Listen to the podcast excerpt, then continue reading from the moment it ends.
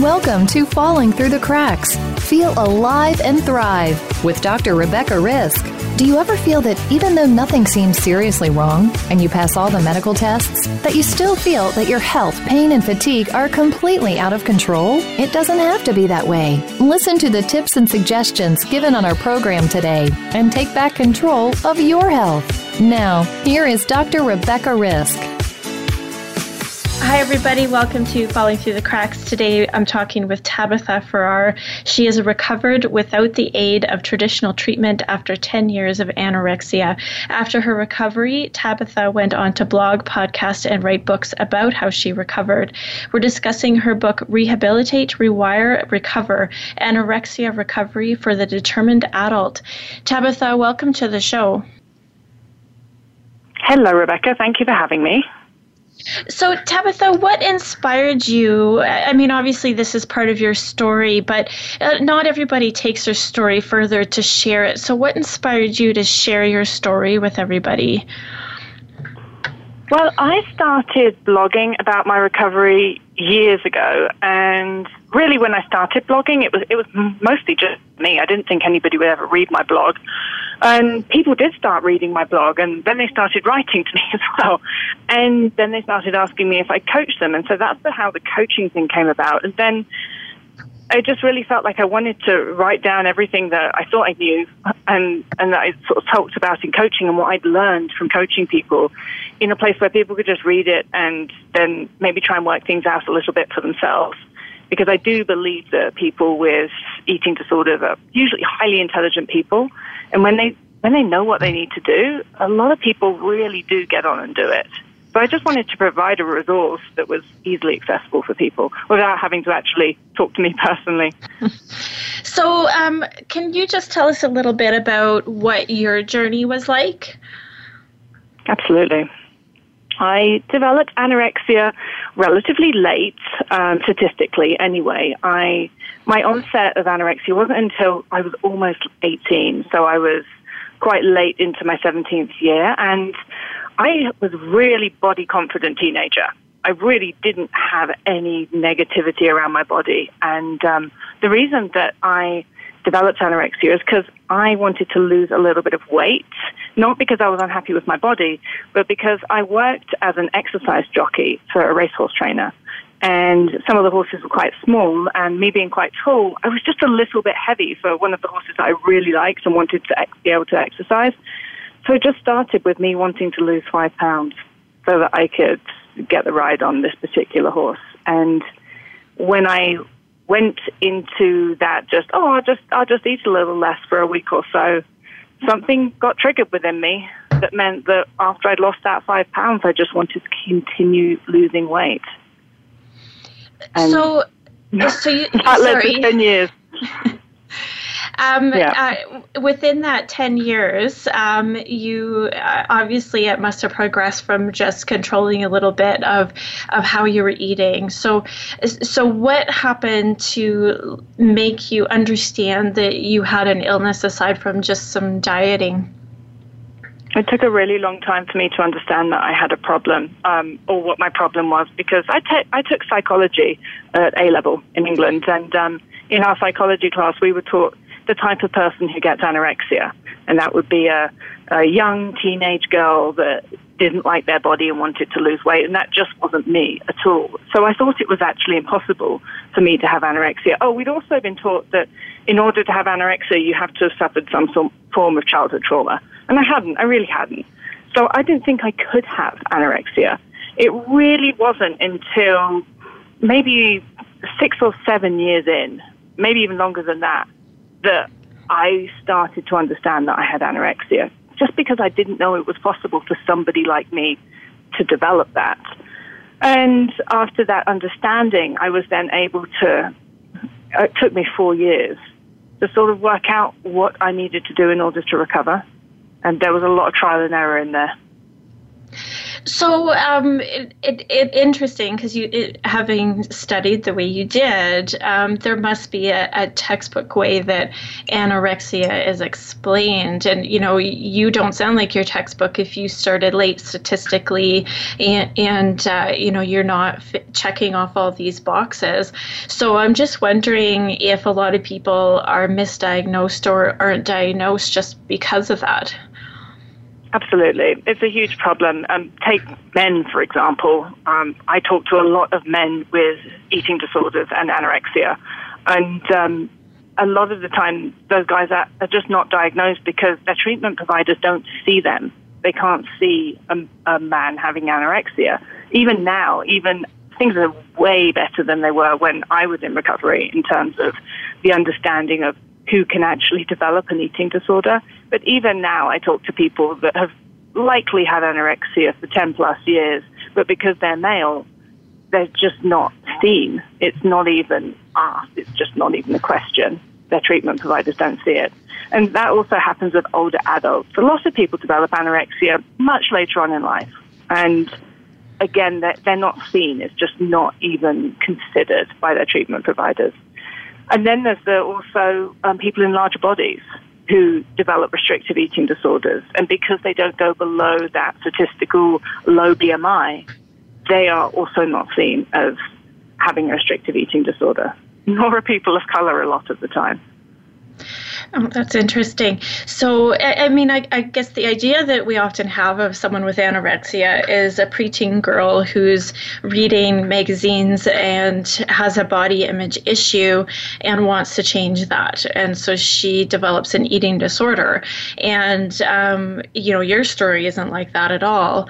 And I, I, it, it just makes me wonder if we just have this completely different idea of anorexia, and maybe it's a, a brain chemistry issue, and and you know, just has a trigger, like for you when you first dieted, something got triggered but was already there. Well, precisely. And recent science has shown that there is a genetic component to anorexia, so you have to have the genetic predisposition in order to develop it. You also have to go into energy deficit, and so anybody could have that genetic predisposition. You can't tell by looking at somebody if they're pre- genetically predisposed to an eating disorder. And in the culture that we're in, when dieting is so encouraged, dieting and excessive exercise, people quite easily go into energy deficit. And so if you have that genetic makeup and you go into energy deficit, it's highly likely that you'll develop a restrictive eating disorder. Well, and there's something that I've seen um, be the, the exact opposite. Um, I treat people who are chronically ill, and often because of their illness, they lose weight, and they'll show me how many calories they're eating, and they're not restricting at all. And because of their weight loss, they're told they have an eating disorder, and then they can't get treatment for anything, and they're ignored.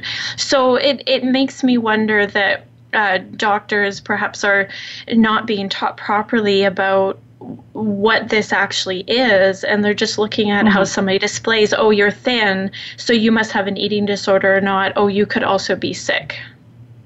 Mm-hmm. Absolutely. It certainly works both ways, and we're, it's wonderful that the genetic research is coming out to really put um, science behind what a lot of people have been saying for a long time now, that this is not a purely psychological disorder, that there is a biological um, component to it and a metabolic component as well. And hopefully, now that we have science behind that, it will begin to filter through, and doctors and therapists will start to be taught what's actually behind these illnesses. Uh, which I think is really important, because if people aren't getting diagnosed and people are misdiagnosed, we're going to miss a lot. Because I, I, um, I don't know if this was in your case, but I can imagine that there may also be a lot of shame that comes along with an eating disorder. Absolutely. And, and um, you know, you're, it's very difficult, if that's the case, to come forward and ask for help. Especially difficult to come forward and ask for, for help and then be told, oh, well, you can't have an eating disorder because you're a guy, or because you're over twenty, or because you're Hispanic, whatever it is. And some, a lot of the time people aren't told that outright, but that's the feeling that they're given when they express that concern to their doctor. Sort of, oh, no, I don't think it would be that. Um, and so imagine working up that, that bravery to overcome that shame, to say, I think I have this problem, and then being dismissed. That would make it very difficult, because it would be hard to reach out again if you um, mustered all your courage to reach out to your healthcare provider, and then, you know, you are dismissed. Um, do you? What do you find um, in your conversations with people are the uh, responses by doctors when people are seeking help? Usually dismissive, especially if somebody presents in anything other than a super skinny body, um, and. A person can be restricting food very heavily and still present in a larger body due to their metabolism lowering and, and their body struggling to try and fight against the restriction. And so that's, that's really often not seen, and that can lead to really quite severe mental suffering, because dietary restriction does have a psychological component. When the brain and the body thinks that there's not enough food in the environment, that's a real place of stress for the brain and the body. And so often people who don't present in super skinny bodies are just found that they've got nowhere to go, because their treatment providers don't consider them to have an eating disorder. And so they can start to feel very alone and very depressed and very, very lonely, which again have a, a snowball effect that has consequences too. Well, well, I'm guessing that that's how a lot of people feel anyway. Mm. You know, very isolated um, in their illness. I mean, I'm sure it's not something they sit around and talk about with their friends. Um, no, there's lots of shame. Yeah, I mean, unless they're they're covering it up as a, a diet or something else, but I'm sure they're not outright saying, "Oh, I have an eating disorder, and this is what I did with it yesterday." You know, as small right. talk. Um, so that that's you know that secrets and and sh- I, I I would gather can make a lot of shame as well. Absolutely, and just having a restrictive eating disorder has so many consequences, both physically and mentally. And one of those mental consequences is a tendency to isolate, because the brain starts prioritizing seeking food over anything else. So we tend to become less social and want to engage less socially anyway, and do things like sit at home and obsess about the food that we can't eat instead. So there's just, there's so many effects of a restrictive eating disorder. There's usually not a single facet of a person's life that isn't affected by it in some way. So as, aside from genetics, do we know any other, um, anything else that causes anorexia? Well, you have to go into energy deficit. So you need the genetic component for a restrictive eating disorder to be triggered, but it's triggered by energy deficit. So if a person had the genetic component, but they never went into energy deficit, which is when you, for a prolonged period of time, eat less than you need, basically, then they may never develop a restrictive eating disorder. So the energy deficit component is, we know that that needs to happen in order for that to spark off. So can you explain the energy deficit a little bit more? Like, what exactly does that mean? Well, energy deficit is when a person is consuming less than their energetic needs, their daily energetic needs, and but on, for, on a over a long period of time. So not just usually for a couple of days, but if a person is consistently consuming less food than they need, then that starts to have consequences within their body. And usually the short-term consequence is some weight loss. And then if the energy de- deficit goes on, if a person continues eating less than their body really wants them to eat, then usually the weight loss stops. And what happens is the body then compensates by lowering metabolism. And lowering metabolism means that the body is just not operating in its most optimally healthy way. It's not got the resources to give to the organs that they need. It's like it's stealing energy by lowering the output of all of its organs. It's as if you had a house and you started to turn all the lights off to save energy. And so that means that just that what our bodies do to repair our, or all of these organs that we have on day-to-day to repair, maintenance, function optimally, nourish, that's just not happening. And so while a person on the outside can look like their weight loss isn't that severe, and look like they're okay. Inside, what's happening is energy is being leached from places where it's really needed. That leads to things like menstrual cycle usually is one of the first things to go, which is something that we can observe in females. We can observe the menstrual cycle stopping. But that's just one thing. And if you think of the of the reproductive system as one system in the body, we can tell that that's been affected by energy deficit because the menstrual cycle stops. But every system in the body is affected by energy deficit. Just a lot of them, there's nothing that we can see or observe to tell that that's been happening. Hmm. Um, I, I want to talk about this more. We are going to take a quick break. We're talking today with Tabitha Farrar, and we're discussing her book, Rehabilitate, Rewire, Recover. And we'll be back shortly.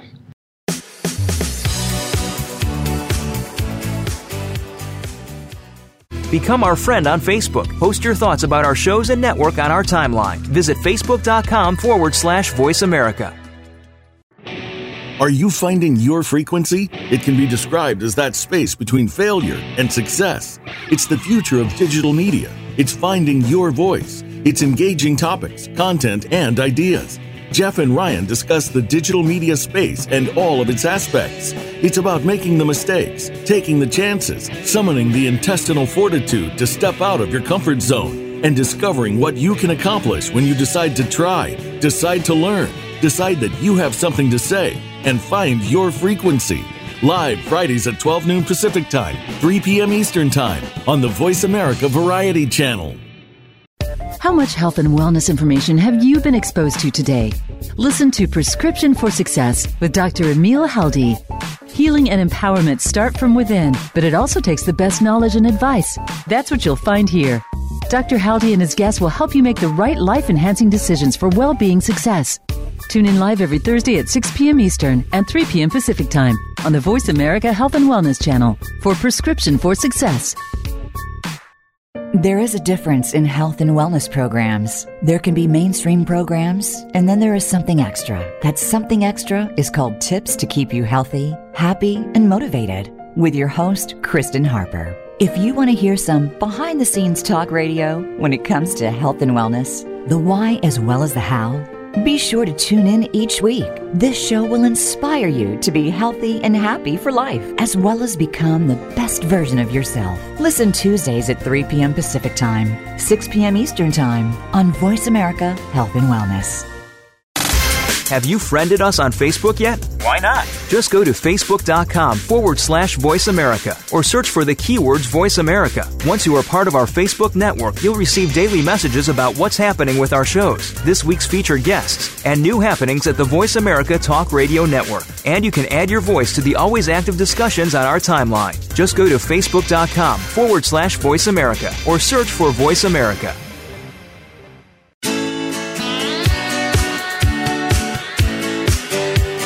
You are listening to Falling Through the Cracks with your host, Doctor Rebecca Risk. To reach the program today, please call in to one eight six six, four seven two, five seven nine two. Again, that's one eight six six, four seven two, five seven nine two. You may also send an email directly to Doctor Risk. The email address is anantacalgary at gmail.com. Now, back to Falling Through the Cracks. Feel alive and thrive. A stain-free and clean home is something to be proud about, but it's hard to maintain when you're using cleaning products that don't work well or take forever to use. Cue Carbona, a household brand that has turned their decades of cleaning expertise into products that get the job done fully, quickly, and easily.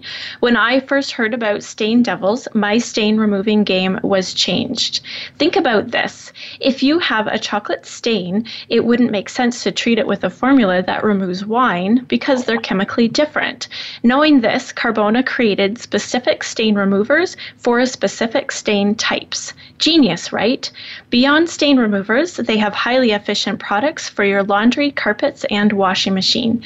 My co-host Oliver, a Chihuahua cross, wants to remind you not to forget about the pet stain and odor remover. Want to start living your life unstained? Shop Carbona dot com with code F T T C for twenty percent off your order. So Tabitha, um, we, we talked about um, the energy deficit. And, you know, one thing that, that came to mind when you were explaining this was um, the, the fasting, the uh, intermittent fasting that's becoming a, a trend. And uh, I'm just wondering how you feel about that, and also how somebody can differentiate between doing fasting for their health or whether they are developing an eating disorder. Yeah, I, I, the way I feel about intermittent fasting is just about the way I feel about any sort of diet or way to eat or uh, quote-unquote health protocol, which basically is restriction.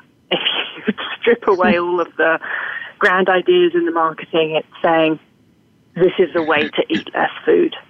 And in a sense, it's also what it's saying is, we need to control our bodies because our bodies don't know how to operate themselves. So we need to control our intake, which is sort of the absolutely where I used to be when I was in my eating disorder. I had this belief system that I couldn't trust my body, and I need to ma- needed to manage it. I needed to manage every calorie, and I needed to manage all of my exercise. And I certainly couldn't trust my desire. I couldn't trust what my body was telling me to eat. I had to override that. And when I was in that space, that was undoubtedly the unhealthiest time of my life. And in order to recover, I had to relearn or, or undo that belief system. And I had to start trusting my body. That if my body says, I want a Mars bar right now, that that's because my body needs that, because my body is itself. And my body has no agenda to do anything other than optimize health. And sometimes we need sugar, and sometimes we need fat, and sometimes we need vegetables. But when you've been restricting food for a long time, usually your body starts saying, I need sugar, and I need fat. And it starts saying that really loudly. And then that begins to scare people, and they think that they're out of control, and they definitely can't listen to their body. And so you get into this cycle of mistrust, miscommunication, not trusting your body, which ends up in a battle where you're fighting your own biology because you had this idea that you would like to be in a smaller body or a different body than your body is genetically programmed to be at. And so I just don't think any of that optimizes health or makes people healthier. And until we can start to understand that skinny does not equal healthy, that's just going to continue. Um, well, well, I agree with that. You know, I, I was, um, I, I lost some weight this year, which wasn't on purpose.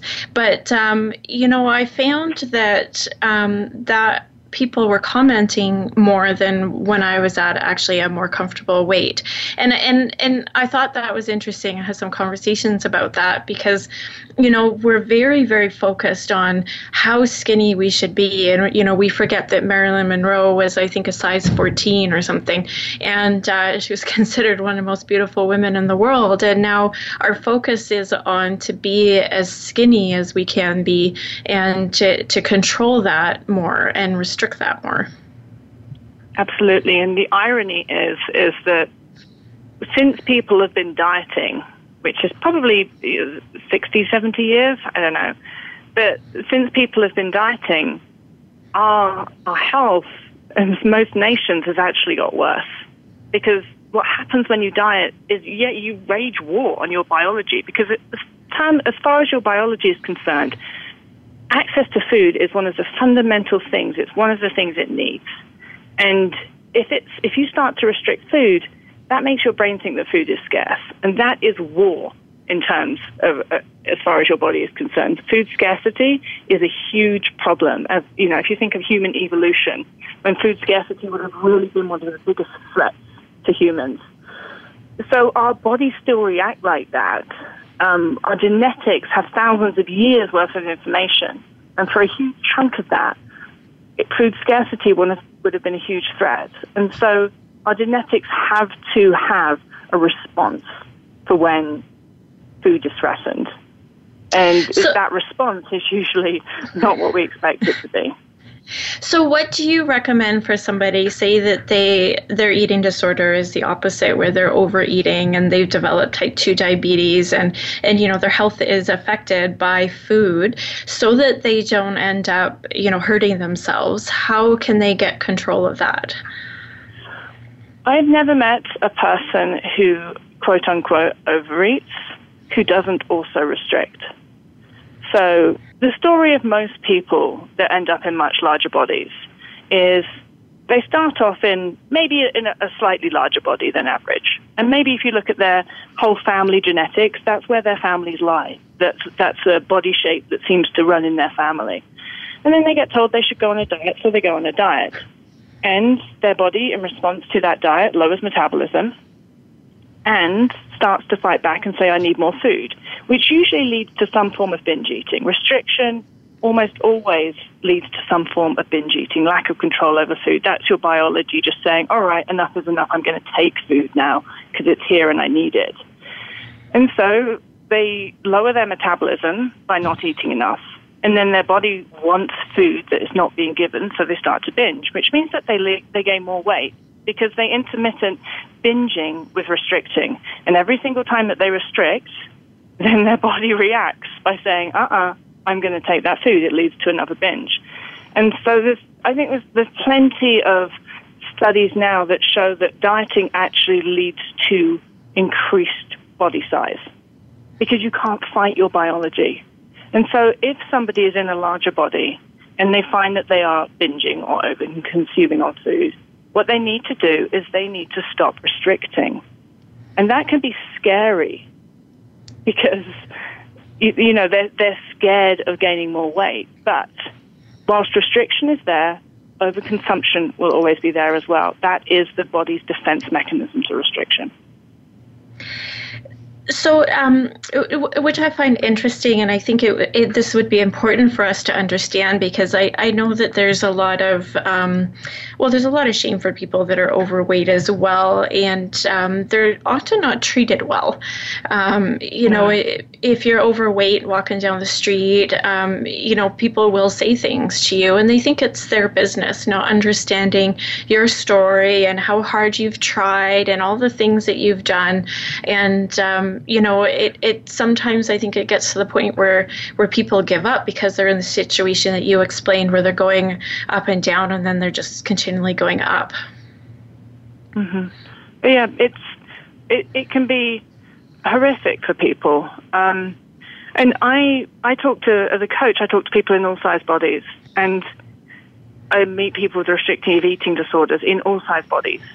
And my message is the same to all of them. You have to stop restricting, because restriction is ra- waging war on your biology, and you won't win. Your biology is not going to say, oh, yeah, you know what, you're right. I should need less food. It's just not going to do that.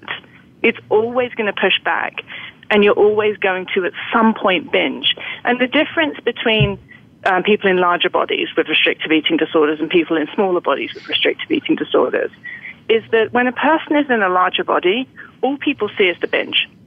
So when I had anorexia, and I was I, I was in a smaller body, and I binged. I binged daily when I had anorexia. And all people saw was the restriction. They would always tell me, you're not eating enough, because I was in a smaller body. When a person is in a larger body, and they, they might be binging daily like I was, because they're restricting daily like I was, all people see is the binging. They don't see the restriction, and they tell them you should eat less. And so it puts them in this completely helpless cycle where they're being told by their treatment providers to continue to do the very thing that is feeding their eating disorder. Hmm. Well, and and I, I wonder if they those questions often aren't even asked. You know, if somebody's overweight, it is assumed that they're probably eating at McDonald's and drinking pop and cake, when they may, in fact, not be doing so. And um, you know, just that assumption will will make a comment from somebody, or or even a healthcare provider, because I've heard stories like that. Oh, stop eating hamburgers and you'll be okay. And you know, the person's only eating salad. And, um, you know, they're not being looked at as this person who has tried and is struggling. Yeah, you've hit the nail on the head there. Absolutely. Yeah. It's just not even considered a lot of the time. Yeah. So in, in your book, you, you talk about how what you do is different than psychotherapy. Can you explain that? Yeah. Um, I'm not a therapist, so I've never, never been to a therapist, so I don't even know. I wouldn't I wouldn't be at all able to do psychotherapy in any way, shape, or form. And what I what I do is I look at eating disorders from a very biological perspective. This was caused by genetics plus energy deficit. That triggered your eating disorder. Your eating disorder is going nowhere until you can amend that energy deficit. So nutritional rehabilitation is required. We can't flick that switch off while you're still in energy deficit. So nutritional rehabilitation often requires eating a lot of food and eating without restriction. And the second component to it is neural rewiring. Because when a person's had a restrictive eating disorder for a number of years, uh, what our brains do is our brains form neural pathways, and these can be behavioral, and they can be emotional reactions, and they can be thought processes. And when all you've done is obsess about food and plan your eating and plan your restriction and compulsively exercise for a number of years, then you've got all these neural pathways in your brain that just tell you this is the way I do things, this is the way I am. And so even if we amend that energy deficit and we nutritionally rehabilitate somebody, if we're not rewiring those neural pathways, then they'll just fall straight back into the behavioral pattern, which we see a lot in the revolving door treatment that we have for eating disorders, where somebody goes to a treatment center, they're nutritionally rehabilitated somewhat, and then they come out and they fall back into the same old patterns. Now, for me, one of the fundamental and the most important things about neural rewiring is that we have to, when a person has a restrictive eating disorder, we have to rewire the belief system that they have in their head that thinner is better and that their unsuppressed body weight, so their natural body weight, is a bad thing. Because that's what leads to the fear of weight gain. And the way that belief systems are formed is by, you know, our brains are always watching what we're doing and they're learning from it. And so if you imagine me for ten years, I've been restricting food, compulsively exercising. For ten years, I've been acting as if weight gain is a bad thing. I've been acting as if weight gain is the worst thing that could possibly happen to me. I've gone to great lengths, obsessive lengths, to not gain weight. And so it's no surprise that my brain has a belief system that weight gain is a bad thing. And it's no surprise that then if I gain weight, my brain has a problem with that, starts to freak out. And so what we need to do is we need to rewire that belief system that weight gain is a bad thing and that our natural body weights are undesirable. And we do that in the process. And so unless you rewire that belief system that weight gain is a bad thing and that your natural body weight is undesirable, you're not going to get somebody fully recovered from a restrictive eating disorder, because as soon as they gain weight, they're going to freak out and want to lose it all. So the neural rewiring, I think that's, a, that's one of the bits, the key pieces that's not really understood in eating disorder treatment, and it's really, really important for full recovery. Well, and I think a lot of the, the eating disorder treatments were probably created before we even understood that our brains were were plastic and, and exactly. We could rewire them. And so they're set yeah. on an idea that you need to learn these new rules, which I think is um, what most people walk out with as new rules of how to eat, and they still don't know how to do that, and they're still restricting in a certain way. Our brains are always learning. Our brains are always shortcutting. We'll uh, we'll pick this up when we uh, get back. We're going to take a quick break. We're talking today with Tab- Tabitha Farrar, and we'll be back shortly.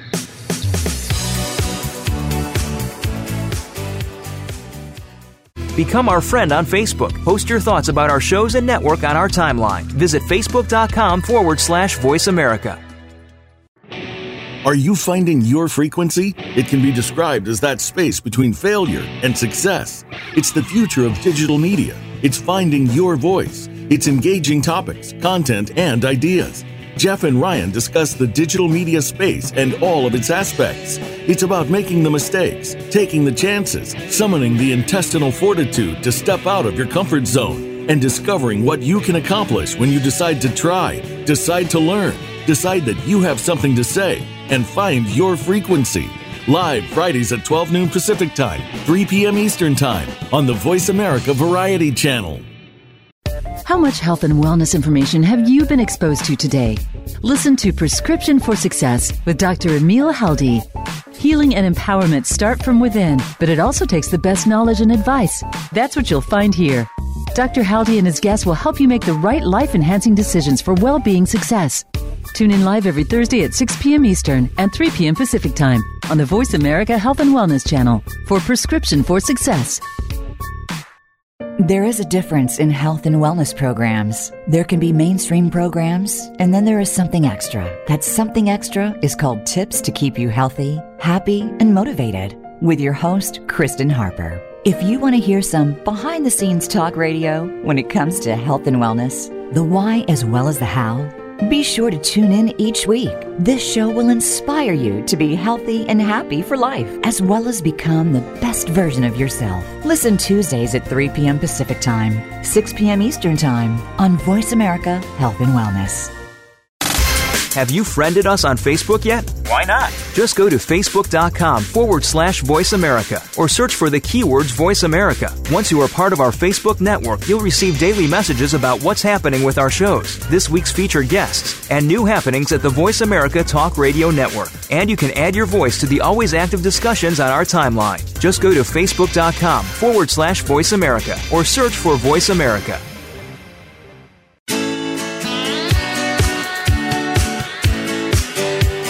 You are listening to Falling Through the Cracks with your host, Doctor Rebecca Risk. To reach the program today, please call in to one eight six six, four seven two, five seven nine two. Again, that's one eight six six, four seven two, five seven nine two. You may also send an email directly to Doctor Risk. The email address is anantacalgary at gmail.com.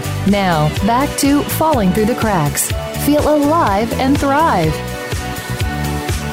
Hi, everybody. Uh, welcome back. Today we're talking with Tabitha Farrar, and we're discussing her book, Rehabilitate, Rewire, Recover! Anorexia Recovery for the Determined Adult. So, uh, Tabitha, is it possible for somebody with an eating disorder to learn to trust their body again? It's it's actually, it's not just possible, it's required if you want to fully recover. You have to. Um Your body's the only thing that's going to be with you your entire life. And if you don't have a trust-based relationship with your body, you, you actually can't satisfy its needs. You can't give it what it needs. If your body says, oh, hey, I need to eat right now, and you're like, I don't trust that. You shouldn't need to eat. You're, you're immediately in conflict because, like I said, your body doesn't have any hidden agenda other than to satisfy its needs to be optimally healthy. Um, so we, we absolutely have to rewire the mistrust that we have of our bodies and develop a trusting relationship with our bodies in order to be happy and be able to recover. So um, what would be somebody's first step to achieving that? The rewiring component relies on your ability to recognize, first of all, recognize a neural pathway. And so, for example, I might start to recognize that, oh, every time I feel hunger or I start thinking about food, my immediate reaction is to dismiss that or tell myself that I shouldn't be doing that, that that's not appropriate. And once you can start to detect that that's happening, that means you can begin to intervene. So once I'd identified, this is a thing that happens with me. When I feel hungry, I, I jump to dismissing it without even considering whether I might actually be hungry. So then when that starts to happen, I make myself a rule that I'm not allowed to do that. If I feel hungry, I don't allow myself to question. I pick up some food and I eat some food. So that that's just one example of, of how you can start to recognize what a, a wired pathway is. Like my wired pathway was immediate distrust if I felt hunger. And I had to start to intervene. And by intervening, by taking an action, which was to eat food, which was the opposite of what my restrictive action would have been, I started to teach my brain that mistrust is not actually appropriate because I didn't act on the mistrust. I acted on trust. And if you can consistently act on trust, you begin to teach your brain that that's now the appropriate reaction. Hmm. Um, w- you know, I'm, I, I can see how this w- would be very difficult, especially if you're used to restricting. And, and I've I've had um, conversations on this show before about, um, you know, getting to that point where it's actually okay to, you know, eat that potato chip. And um, I, I'm wondering, what was that like for you when you took that step into eating the foods that you were so afraid of? So initially, I had a, a I had a hardwired reaction that, in my brain, which was, if I eat more than my usual amount that is safe, my emotional reaction would be guilt, shame, and fear. That's what my brain had learned was the appropriate response. When I started to understand, and I did a lot of sort of meditation practice to help me understand how our thoughts work and, and how emotions work. And when I was able to understand that that emotional reaction was just that, just a hardwired reaction, the same way you can code a computer, it was like my brain had been coded to think that guilt, shame, and fear are the appropriate reactions to eating more than usual. And so when I was able to understand that, I was able to just see that emotional reaction for what it was, which is just a suggestion from my brain. My brain, hey, you usually feel after you do this. Yeah. So and then um, I realized I had a choice. I think that's really interesting that, that you have a choice, um, you know, and there is a lot of shame around eating a lot of those foods that you probably were restricting anyway.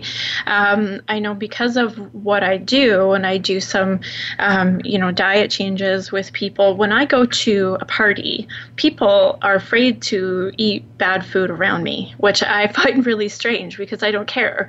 And, and yeah. I may be eating the same thing that they are.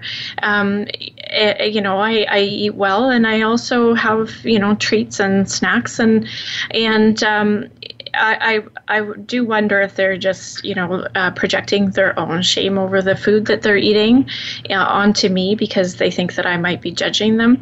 But I also Absolutely. think that, yeah, that might be happening on, on some level somewhere else in their life as well. I mean, it's just really rich in our culture. Everywhere you're told these are bad food, these are good food. So it's going to be there on an underlying level whether the person has an eating disorder or not. Um, that idea that certain food should elicit feelings of guilt, shame, and, and all of those things. Um, but, but when you can realize that's just my brain generating an emotional reaction that it thinks is appropriate. And the reason it thinks that it's appropriate is because in previous times, when it's generated or suggested that emotional reaction, I've agreed with it by going into that emotional reaction, by participating in it. So once I was able to understand that I have to be able to feel my brain suggesting an emotional reaction and not participate in it. And by not participating in the feelings of guilt, shame, and fear, I'm beginning to teach my brain that that is no longer the appropriate emotional reaction to that situation. And that's how our brains learn. Uh, it's conditioning, really. But it works. You just have to be very consistent with it.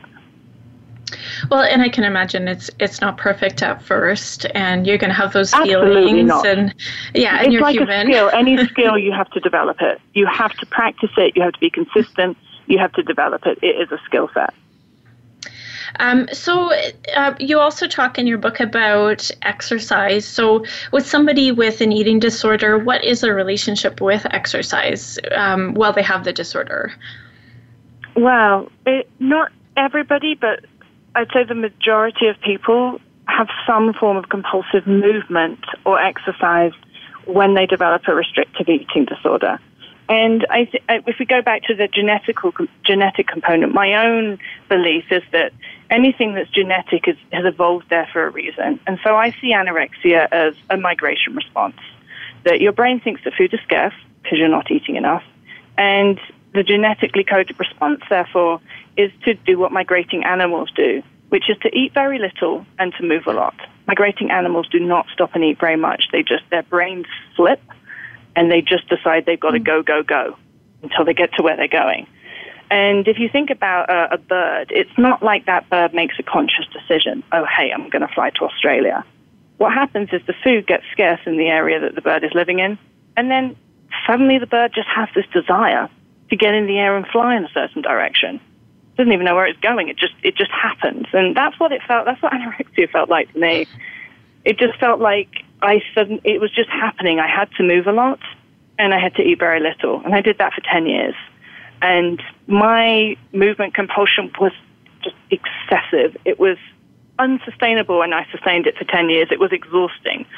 And the movement, the exercise piece, is another. It's it's less overlooked now, but especially when I was in recovery, it wasn't even considered. Everybody thought exercise was a good thing. I could present to my doctor drastically underweight, restricting food, and exercising for hours a day, and they'd still tell me, "Oh yes, exercise is good for you."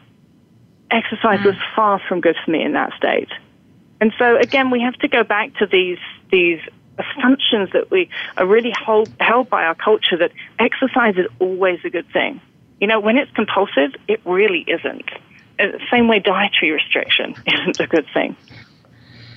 Um, well, you know, I'm. I, you'll forgive me for this analogy if it, if it's not the right one, but um, I, I'm reminded of a, a cat that I had adopted, and he was um, un, um, he wasn't thin, but he was malnourished, and you, I could tell by how much food he ate, and because the quality of food was different, it was it was a higher quality food, and he ate bowls and bowls of it. And I actually let him do so, even though a lot of people think that you should, uh, you know, restrict cats' eating. I trusted him. And he eventually stopped doing so, and he leveled out, and he was the proper uh-huh. weight. He was he was never overweight. And I'm wondering if it's the same when, when you go to eating. You're suddenly, of course, this can be very scary if you've had an eating disorder, but you have a lot of cravings, and your body needs Absolutely. a lot. Yeah, and, th- and then you you probably adjust after in the same way he did. Yes, and I think that probably one of the most controversial things I talk about is that binge eating is part of recovery. If you imagine a, a tribe of migrating humans, they've migrated out of an area of food scarcity, they're following a tribe of buffalo or something like that, and then what's the first thing that they're going to do when they actually arrive at the land of milk and plenty where all the food is? They're just going to eat. They're going to eat and eat and eat and eat and eat until that energy deficit is amended. And so what happens with people with restrictive eating disorders is our bodies usually are screaming at us to eat, which terrifies us because we're scared of binge eating. But binge eating is often the road to full recovery because your body wants to get as much food in as possible. And I believe that binge eating is a biological response to periods of restriction. And you've just got to let your body go wild. I, when I went into recovery, I consumed amounts of food that just seem unthinkable for a human being to consume. And then it died down when my body started to trust that food is no longer scarce. It's okay. It doesn't have to have it all right now because the food's going to keep on coming. And it died down and it died down and it died down until one day I was left with what could be considered a normal, normal eating. But I had to really hold my nerve through that binge eating period because it's terrifying, because you don't know when it's going to stop. And when you're in it, it doesn't feel like it's ever going to stop. It doesn't feel like you're ever going to not want to eat all the food. But as if we go back to trusting our bodies, it doesn't serve our bodies to binge eat forever. That's not comfortable for the body to consume that much amount of food. That actually puts a stress on the body. That's a, that's the body taking a drastic action to amend a situation that it doesn't want to be in. That's the situation of being underweight. And so if we can trust our bodies to say, you know what, if my body is saying that right now I just need to eat all the food, then we just go with it. And your body, all it wants to get to is to a point where it can feel safe and optimize off. And so that's the hard bit for a lot of people, and especially because even the word binge has so much attached to it. Bad thing to do. I'm telling you, if you, I would not have fully recovered if I had not allowed myself to binge eat a lot for a very long time. Well, I can see where that, that would have been very scary when you're used to restricting, for especially for yeah. ten years, and you didn't have, you know, my, my cat, he didn't have those kind of fears, so he just ate and ate until he felt better. And um, animals can it, teach us a lot. Yeah. Yeah, and um, you know, it. it I, I, I'm going to go back to the cat analogy because I actually don't restrict my cat's food. I always leave food out. I'm always told, oh, you should only feed them twice a day and do this and that. And and I've never had an overweight um, cat. And I think they just eat until they're full and then they're done. And um, perhaps that's what we need to do as well.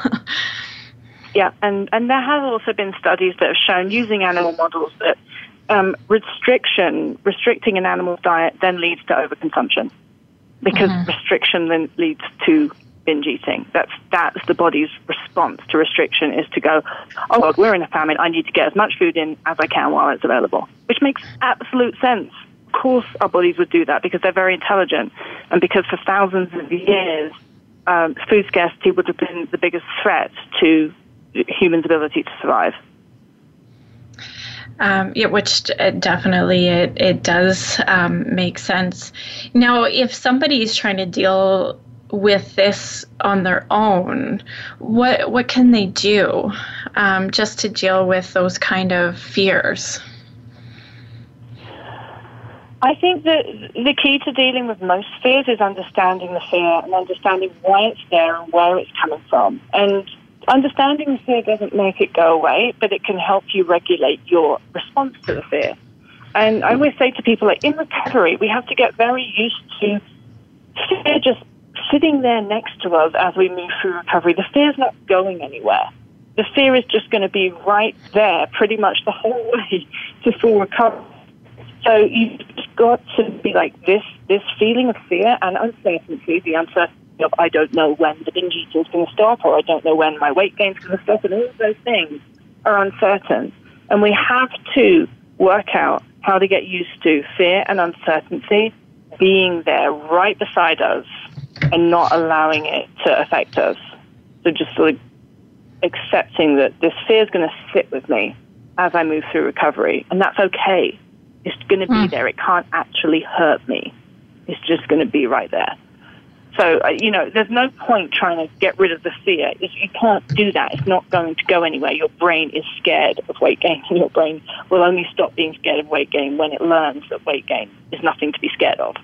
So it's just, it's going to be there until you've trained your brain that. Um, yeah. And that's okay, actually. I, I actually, I like that you said that. Um, last week I talked about A D H D and, and um, her comment was to, you know, walk alongside your differences. And so if you can walk with your fear and em- embrace what, what's happening, um, you will, you will get to the end.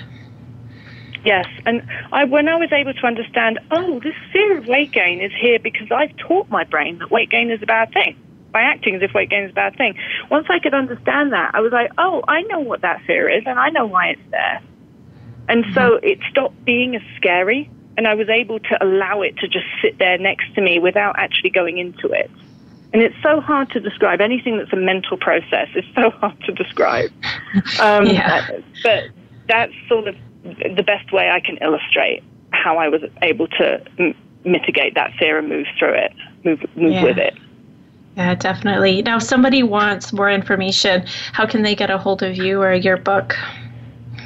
Um, so my website is w w w dot tabitha farrar dot com, and um, but the book's on Amazon, but it's on the website as well. And really, my website has the, it's all free resources.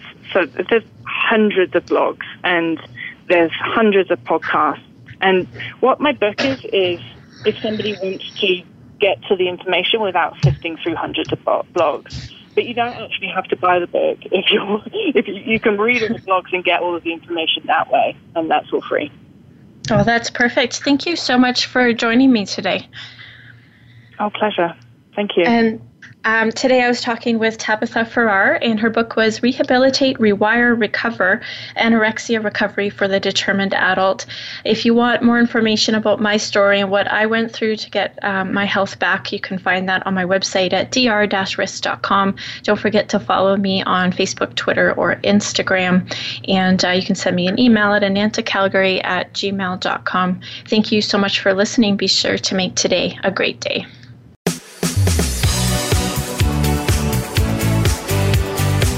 Thank you for tuning in to this week's edition of Falling Through the Cracks. feel alive, and thrive. Please join Doctor Rebecca Risk again next Monday at noon Eastern Time and nine a.m. Pacific Time on the Voice America Health and Wellness Channel.